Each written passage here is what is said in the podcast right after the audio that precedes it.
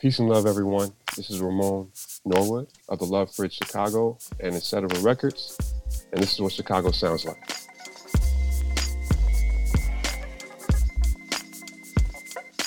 I'm an A&R founder of Etc. Records. It's a, it's a record label photography and music uh, established in Chicago in 2013. Uh, produce and perform also as Radius. And for the Love Fridge Chicago, I co-found in July. With the Love Fridge Chicago, we have 20 fridges now, uh, and I believe at, at least 11 neighborhoods. It's no discrimination on who, who should eat. You, you're on the south side, you got to travel all the way somewhere to get real good food. Still, you know, on the west side, you got to travel all the way somewhere to get to get this real good food. And, you know, north side, you don't have to travel too far to get a supermarket that has everything for you. You know, but food tents are popping up everywhere. Everybody needs to eat. You know, should, food should be free anyway. You know, we have an abundant land.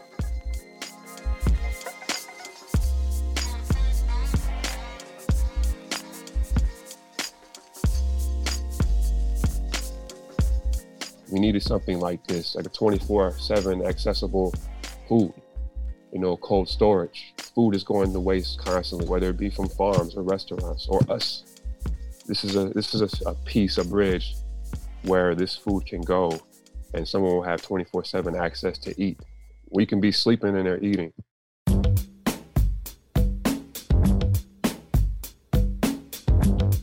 Born and raised in Chicago, I grew up mainly uh, early on between Uptown and West Englewood. Later, uh, South Chicago neighborhood. Spent majority of my time there, and I went to Kenwood Academy. Uh, so Hyde Park was an essential part of my upbringing and also uh, grandparents moved to Ashburn. So I'm pretty much an all city kid.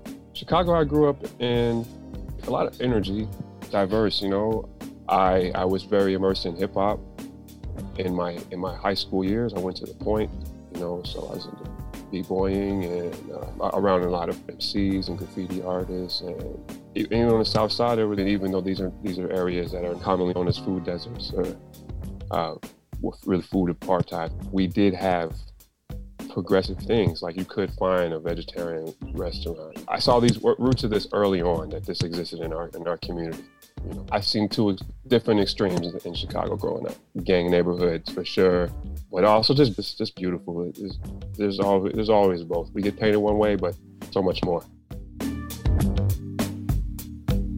The thing is accessibility to certain resources a lot of other elements that certain people had.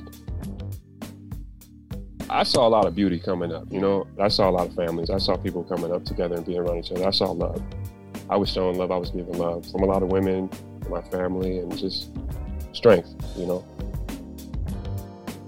People that were doing things, I believe, reaching out for help in, in the process of their so-called negative activity.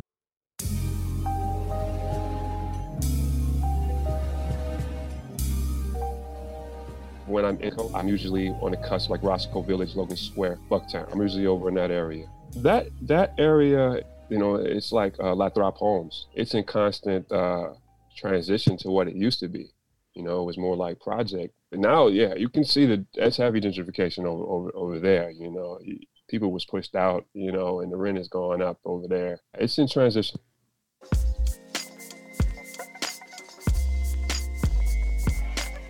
Since we have those extremes in Chicago, whether it be the weather extremes, whether it be too hot, too cold, too much snow, or we rise above. I think overall, you know, I think even with the segregation, we're diverse and we're still strong. We want to make solutions and, come together and see something happen. Whether it whether it be within this mutual aid community fridge movement that I helped start, the barriers, uh, you know, the struggle and the complexities. Whether it be that or it be the music label that I, that I started or events that I and we put together we shine through these obstacles collectively overall.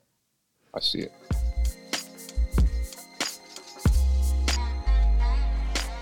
I'm an all city kid. I'm gonna go everywhere. And I love grassroots. I love being physically there.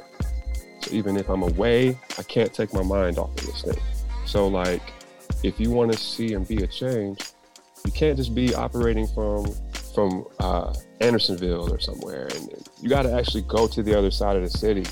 You know, I describe Chicago as a mecca. Chicago is a is a portal, you know, to to so much. You know, people pass through with all this and the energy, and they decide to stay. You know, because they were maybe they were going to New York or maybe they were going to L.A. You know, they had to pass through O'Hare and they, they leave something.